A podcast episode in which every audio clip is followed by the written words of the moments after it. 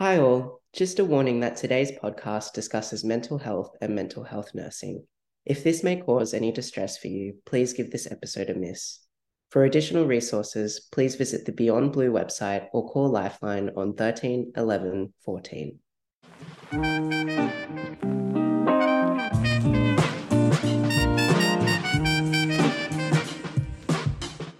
Welcome to SCU Buzz Podcast.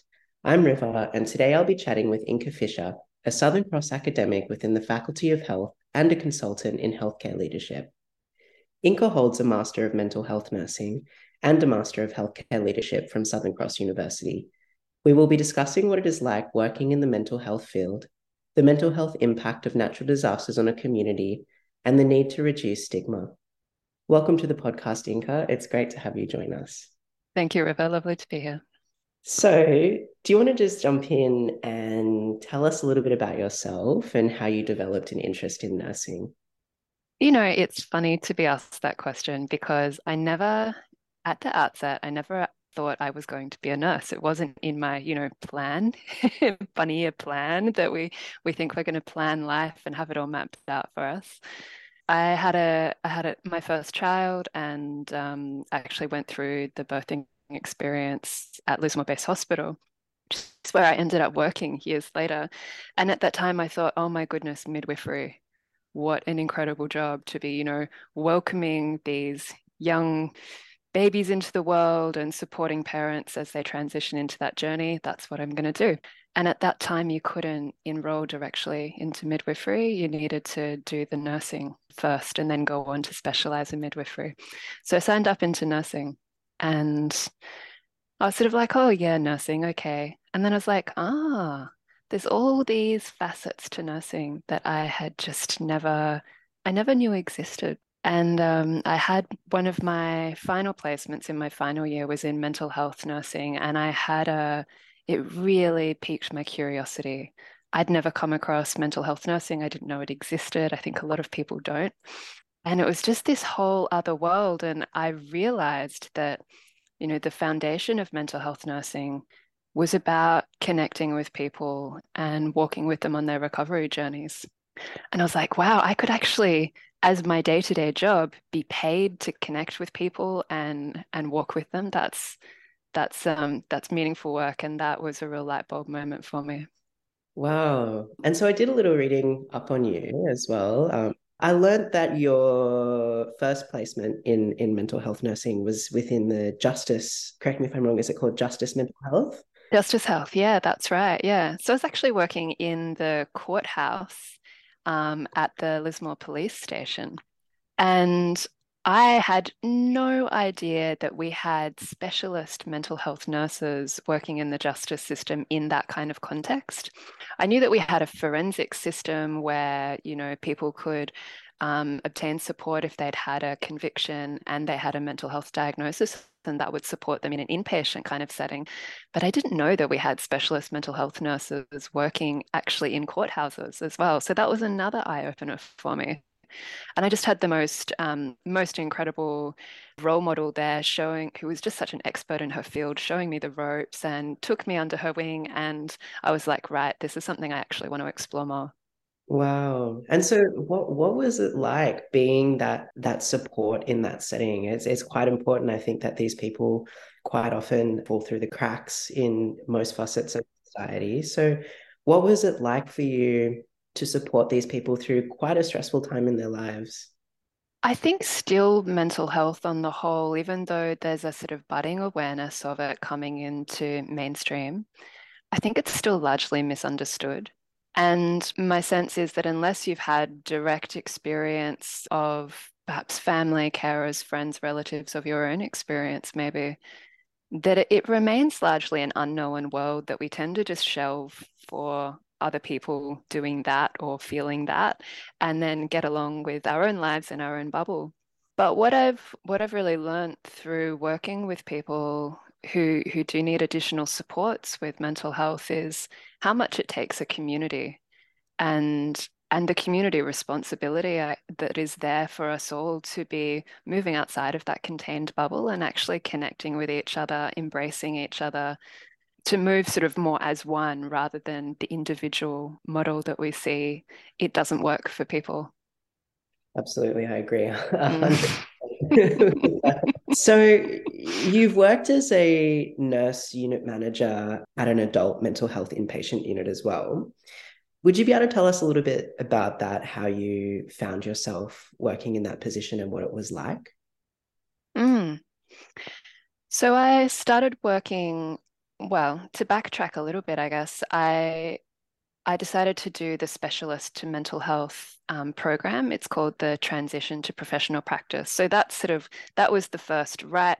I'm going to specialize in mental health, and I stepped into that. And that was a program run by the, the local health district, and it was a fantastic program and really gave me the foundation in the the richness of the meaning of the work that we do and the evidence basis behind that and then I, because I was working in the realm, I was able to immediately put that into practice. And I just had so many light bulb moments, as well as a, a, really lovely community of mentors around me and other people who are going through the same journey to, to really grow and develop in that space. I think there's a there's a really deep deep level of emotional intelligence, as we call it now, and self-awareness that's needed to to work in the mental health space in a sustainable way. And they were some skills that i had to learn very early on about how to walk with people um, talk with them be fully present but not take on other people's experiences and stories. Because i think that i think that that can be the undoing when you you try to fix and you end up giving of yourself in a way that's not sustainable for you. And so I think that's a very big part of the, that early the early formation for me of what it meant to be a mental health nurse and how I would come at it from a from a way that supported me where I could most support others in a very real way. So I, I did that program and then I um, worked right across all the different areas of mental health. So I was working in acute crisis. So I was working in the, the youth and family and the child and adolescent teams and then found myself in adult inpatient and working in an adult inpatient unit where it was sort of I think in the article I refer to it as the pointy end of, of mental health. And and I very much think it is. And it's it's a level of mental health, I guess, where people are in crisis and they're they're at the brink of needing intensive support and um, really the the mental health team that rallies around them becomes that community and it's very rich work that is done in that space to to the best of our ability with you know within the current climate and the system that we have so I was working in that space and I was all in. I just I said yes to everything. Every opportunity that came up, I was like, I'm in. How can I, you know, how can I support? What can I do? If there was an opportunity to be a facilitator at something or to run groups with students or to run groups with um, our, our clients and consumers that were on the ward, I was all in. I was just like, sign me up for everything. and through that, I I really expanded my network of ears and mentors and resources that were around me and was quite quickly mentored into a specialist clinical role. So that was called a clinical nurse specialist grade two. And I worked in that role for some time, not very long though, because shortly after that, and I'd been doing this for a couple of years now, shortly after that, a vacancy came up for our nurse unit manager and it was quite quick. And they said, Inkah, you're sort of working in a senior role, tap, tap, tap. Would you mind backfilling this for a little while? And I was like, gosh, I've never worked in management. and, okay, all right. And in the spirit of I'll give anything a go, I was like, I've got my mentors around me. I've got great resources. I know that I'm going to be well taken care of in this space. And I said yes. And I stepped into to backfill the role well, that continued and it continued. And then they advertised, and I was successful in um, becoming permanent in that space. And I tell you, stepping into leadership and management is a whole other kettle of fish when it, you know, it comes to working with people. But what I found was that the skills I developed in being a mental health nurse, which is about, you know, actively listening, being really authentic, bringing my whole self to work, connecting with people, seeing their strengths, that all just directly translated into my work as a manager and meant that our team became very close absolutely adore them. I think they're a fantastic team working with you know people who are in absolute crisis and in in challenging circumstances. And um, yeah it was it was a fantastic time in my career. Wow and and I imagine it's quite important when you're doing this work to have a close team of people. Do you did you have any um, strategies to bring your team closer together, or was that something that just happened organically as you worked together? I think a bit of both, because when I first came into the role, obviously it was a role shift for me. So I was going from working within the team then to being in the the formal leadership position within the team. So what we what we embarked on, and I was sort of leading and driving this, but it was very much a team effort, working together, was looking at ways to build trust, build rapport, relationship, connection, um, ways where people felt safe to speak up and out and you know it's it's so important working in this environment that people know that they can reach out to their colleague at any moment for whatever is needed and that you have each other's backs and that you've got you know the backs of the people that you're serving as well in public service because i think that that's really important. Everyone there has an incredible work ethic and and we were able to really drill down to well why are we here what is the purpose of being in this space? And I think that that was a really um, sort of pivotal time for us coming together and realizing we're all there for the same reason.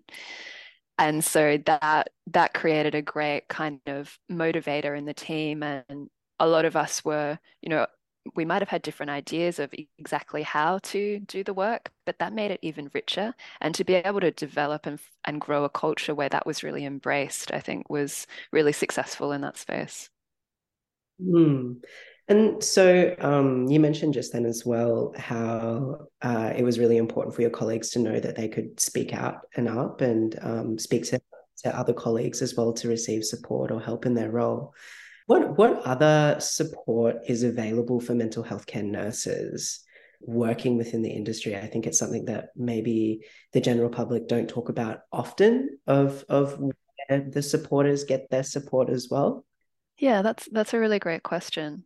I think there's a few different levels that that can happen at and in a few different spaces across the landscape. So we have the the peer-to-peer support and that can come in the form of um, informal debriefs or debriefing at the end of the day which is a practice that we really encourage in mental health because of you know that need to self-care and have that I guess that separation between your own life and your journey and that of others, and making sure that you're not absorbing that and taking it on and carrying it in a burdensome type of way, where you you have, uh, I think, what is common in the healthcare space for a lot of people is that they develop a sense of burdensome responsibility for others that somehow they're entirely responsible for something that happens to another person, which, as you can imagine, is an incredibly heavy bag to be towing around with you and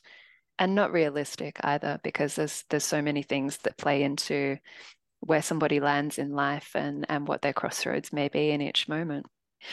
So debriefing is super important to be able to be working through your experiences that you have each day and that can be formal and informal. Then there's then there's more formal mentoring relationships or perhaps clinical supervision that happens and that's something that's recommended by the australian college of mental health nurses um, as something that everybody should be able to access through their workplace but there's also the option to access that privately and have a private arrangement where you it's more founded in not just your experience but then relating that back to clinical practice and looking at, well, how will that inform how I perhaps approach things in the future? What will that look like for me? And and what are alternate lenses I could use to to support this person or to you know look at this issue that we have in the system or or at whatever level it sits and i think all of those are really important so that you know you're not on your own because not only does it take a community to support people who are needing support with mental health wherever they sit on that continuum. But it's also really important that our supporters have a community as well and that there's there's a sense of belonging and connection that underpins that for everybody. Mm. And you mentioned a little bit earlier too, you spoke on how as a mental health care nurse, it's important not to take on your patients, your patient's emotions or whatever you're helping your patient with. Do you have any tools and strategies of how to help implement that in people to not take on other people's emotions, but to still be able to support them? Yeah, I think it starts with a real foundation in self care, like a 101 of self care, of being quite present with yourself, being quite aware of how you're feeling in your body each day, how you're feeling when you show up to work, what you're bringing to work that day, whether it's things that have happened for you that morning or perhaps that evening, depending on what shift you're doing, and and recognizing that that may have the potential to influence how you interact that day. So that's sort of the self awareness and the self care. So being quite prepared to take care of yourself and nurture yourself so that you're not then showing up in your professional relationships with your clients and with other colleagues with a need that's been unmet. So you're not looking for something outside of yourself from them. And then the other layer to that that I would add is being able to observe what's happening around you, whether that's in the situation, in the environment, or in your relationships with others or the interactions between others. Because when we take that observer stance, rather than being right in the middle of it and and sort of, you know, right in the thick of it and invested in it and and thrown about in the washing machine of emotions that can come with being in something rather than observing it it just it gives you the ability to maintain a level of clarity and recognize what's yours and what's not yours. It's a skill to develop definitely and and it's something that I would say everyone could benefit from, but especially in the mental health sphere, it's a skill to develop to work with people, to absolutely essentially adore people that you work with and support them with unconditional positive regard, yet not at the expense of yourself, and recognizing that there's a way to do that that is actually sustainable as well. So, I think um, nurses in in any crisis in in in most fields of practice are always on the front line when um, crisis hits. So, what was it like to be a mental health care nurse on the front line during COVID 19, as well as the 2022 floods in the Northern Rivers? Starting with COVID, uh, I was in a management role through that period.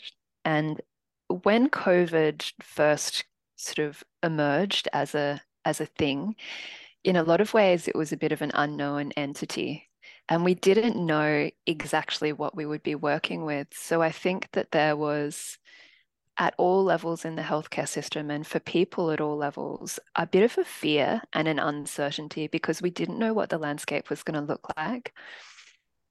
Some of the conversations that were being had in the corridor were things like, well, what if it gets to the point where the army has come in, where nursing intents on the ovals, like absolute pandemic level you know and and what's that going to look like for us? And to be able to step back and go okay well what physical resources would we need? You know and that level of planning.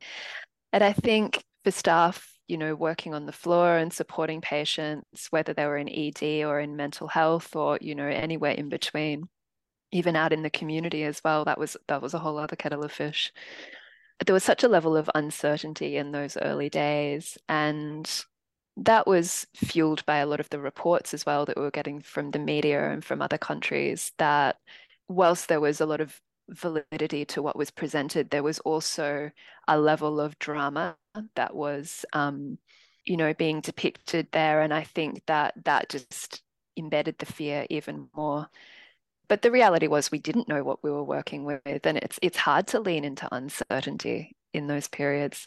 But fortunately, you know, as as the picture emerged and then we realized that it wasn't going to be at that level, that we just sort of we were constantly adapting and evolving. Okay, what's this going to look like? Okay, we've got this plan. Well, how about, oh, this is happening now. So we need to adapt that. And it was just, we were constantly pivoting and constantly adjusting and adapting. And everybody was wearing a lot of hats in the organization.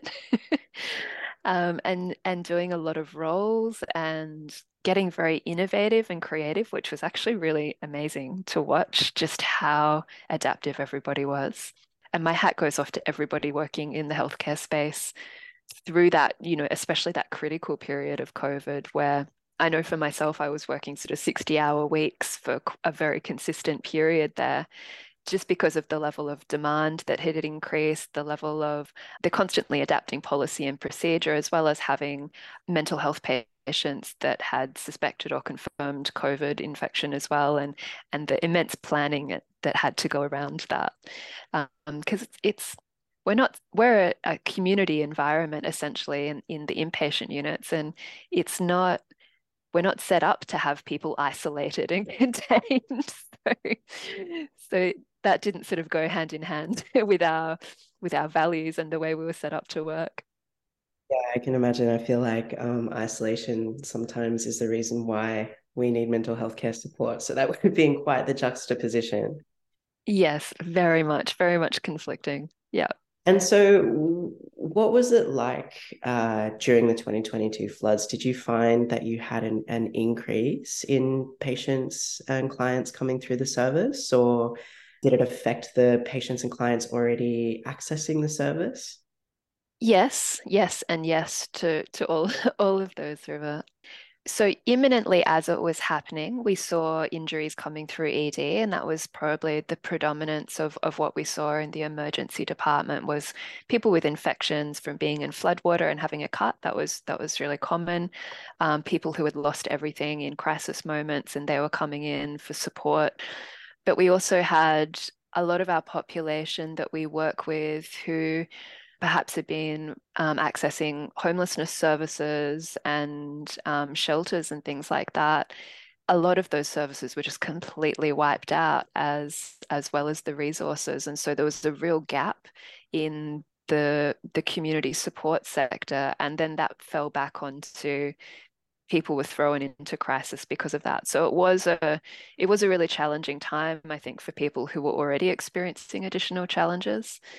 And then at the same time, a lot of the staff were going through, you know, the the very similar experiences, possibly having lost everything or not able to get to work. We had staff members that were sleeping on campus quite a lot and still trying to commit to working. So I think working under those conditions when there's been such a such a intense level of community crisis like that, what I observed was, in a way, it brought people together as well because there was this commonality. It broke down the barriers between, you know, some of those perceived barriers that can be there between staff and, and patients or clients at the different levels within organizations. And we really had to rally together to to just get very real about well what do people need right now okay you need a shower you need a meal you need some basic first aid then let's look at you know what's next and with a lot of people um, at that time were living out of the you know the makeshift centers that we'd set up emergency evacuation centers and things like that so that was sort of the acute phase of the flooding that happened but it it shifted sort of moving into more of a midterm picture, we've seen the fallout of people's sort of longer term mental health and well-being. So not just sort of the pointy end of mental health, but but the morale and the well-being and the access to services started to have a really obvious impact on the whole community. And I think because it was the whole community, then they didn't necessarily have those pillars in the community that they would routinely turn to to support each other because everybody had been affected so drastically, whether it was businesses or homes or at whatever level, schools. Um, yeah, so so I think when it moved more to the the community mental health teams were doing just a lot of intensive work and a lot of outreach work and working very closely with the other support systems that we have in place in terms of accommodation, meals, um, headspace, well-being, because it, it's people at all ages as well that are being affected um, financially, and just really making sure that we're all working together for the same purpose and and communicating clearly and in what the community's needs were. Mm. And when you study um, nursing or when you go through your placements um, for mental health care nursing, do they cover in the curriculum or in your placements what to do during a pandemic or what to do in intense community crisis? What we do cover in the undergraduate nursing course is very much looking at the biopsychosocial model of health. So that's the that the foundational concept of that is that holistic healthcare is based on the whole person. So it's not just somebody comes to ED, for example, using using a basic example. They they have a cut on their toe and you put a band-aid on it, all fixed, A plus B equals C, and off you go. there's there's so much more to healthcare and well-being, and especially, you know, in the mental health well-being sector where we know that yes, physical illness can impact on mental health, as can, you know, your sense of belonging, as can your connection to country, as can, you know, your sense of place in your family, as can your financial, you know, there's so much that that becomes a part of what it means to be well.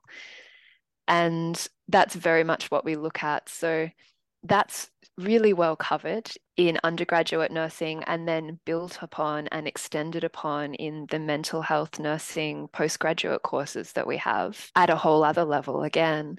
But we don't directly look at, and perhaps they will now, what to do in a pandemic that is not covered anywhere. There is no manual, you know, there's no um, I think organizations have contingency plans, and at a state level, we have policies and procedures in place of what to do in extreme emergencies and, and who to contact. But but there's no guidance on as a clinician how do you hold yourself through that and what's the best way to support others hmm.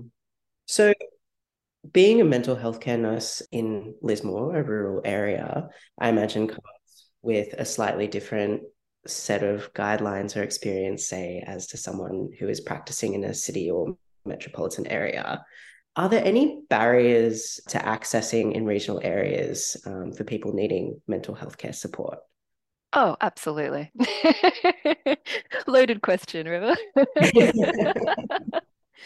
um, I think there's there's multiple prongs that sort of feed into this question of some of the barriers to access, as we call it, for mental health care. We're looking at a dispersed population. So across the the geographic dispersion, we cover a really broad area within our health district alone, the Northern New South Wales Health District. And so even just, for example, a community outreach, mental health outreach clinician whether it's a nurse or a social worker or whatever field you know they specialize in we all work under a very sort of collaborative um, multidisciplinary model in mental health. So for a clinician to go out and access people they could be driving two hours one direction and if they're not home two hours back again. So when we look at you know getting services to people and getting people to services there's a very literal access to services barrier that's there when you're in um, rural and remote areas. We have some remote um, Aboriginal communities as well, and sometimes you know roads are cut off out there, or clinicians can't get out to the community to to link in, or there might be a crisis in community, and that can impact access to care as well. Then we look at you know, how many staff we have, how many people that are in our community. So there's there's an urgent need for more mental health clinicians and the need is greater than ever before having come out of covid and having come out of the the floods and things like that to have the the people that with the willingness and the expertise and the care to be standing there ready to walk with others on their journey to sort of rebuild the community and that's not just in the Northern Rivers, though. I think that that has, um, you know, we're seeing a shortage of nurses, for example. right right across the state and in fact throughout Australia. So I, I think that it's magnified in the rural, remote, and regional areas because we don't have that same transience of population that the metro areas have. And if you work with a health service in these kind of areas, often that's the only health service. It's not like you can pop to the next suburb and work with another one. And so, you know, getting a harnessing a good job and you know, it's all very who you know, what you know, embedding in the community and, and raising up our community to be part of the solution, so to speak. Mm. And so you mentioned quite early on in the podcast, you touched on um, mental health in all facets still having a little bit of a stigma attached to it. What can we do as a community to help combat that stigma surrounding mental health and mental health care support? what I observe is that we seem to still be afraid to talk about it in a very real way. And because that asks us to be authentic and it actually asks us to be transparent with each other. And I think as as people we we are on the side of caution around this kind of space. Um, we are on the side of, well, can I trust you? Or, or, perhaps you have nothing to offer me, or making assumptions. Um, and that all goes to reinforce this idea that you have to do it on your own rather than we're actually here together in this together and we can walk together as one community, however small or broad that community is, um, depends on how willing we are to open up to each other and to get very real about what's happening. I think having the courage to to be transparent and you know, we can all role model that and to not give ourselves a hard time about whatever our perceived imperfections may be. We hear people talking about, you know, normalizing mental health. I think what I what I would like to see is normalizing connection and normalizing just being very authentic and transparent and that's where the responsibility can you know be dispersed amongst everybody in the community rather than just falling on to one person who perhaps is experiencing a crisis or has had an ongoing challenge with a particular area of mental health that they need that support with but because of the climate around them they don't feel that they can they can be transparent because they're in a more vulnerable state mm. so do you have any advice for people in the community um, who may be find who, who may have found themselves in a position to be giving mental health first aid or to be supporting to be the first supporter of a person who maybe might need to access a service. Do you have any advice for that person on how they can support that person and keep themselves safe as well I think that the foundation of what we can offer each other in supporting each other, or, or if you, you are in a position where there's, you know, a situation and, and you're there and you, you've become the the support person, as you call it, that, you know, it's about being present. It's about listening, actively listening, um, not rushing to fix anything, but actually just being there and sometimes you know gently reframing things can be really supportive. Have you considered what it would be like if you offer an alternative? You know have you considered what if we tried this now um, would you feel comfortable with that? and offering options. Um, and i think those you know just really leveling with people and connecting in with them and being prepared to listen can be a huge part of any kind of you know inverted commas therapeutic support that anyone can offer one another. And I think the flip side also is that, you know, you need to be aware of your own safety. And if you ever feel unsafe for yourself to, you know, step out of that situation and perhaps, you know, call some other support services in, formal supports if if that's what's required, or or let somebody else know what's happening so that you can you can support that person as a community or as a family or whatever the situation may be. And I think that you know, drawing on your skills in empathy that you would, how you would show your care with anyone, but giving the person a lot of space to express is really important and a lot of space to um, actually share their story and where they're at. And, and just being allowed to do that can be so healing. Mm, that's some really beautiful advice. Um, so we only have time for one more question. What advice do you have for people interested in studying mental health nursing? Do it, do it, do it. That's my advice. Look, it's been, for me, it's been such an incredibly rich adventure, I would call it, and and deeply personal in a lot of ways. Like I've learned so much about myself and such an awareness now of what I bring to the table and also areas that perhaps uh, you know aren't my strength where I've needed to I've needed to grow and develop, perhaps become more assertive or find other ways to relate to people from all walks of life. And I would say if you're considering mental health nursing, that to explore it, try and understand what it is and and you'll only become richer for that whether it's for you to continue with for 1 year, 5 years, 10 years, you never know where life is going to take you. And to be very open to every opportunity that comes your way. Mm, that's some great advice too. Inkah, thank you so much for being with us here today. It's been such a pleasure to talk with you. Thank you, River. What a joy.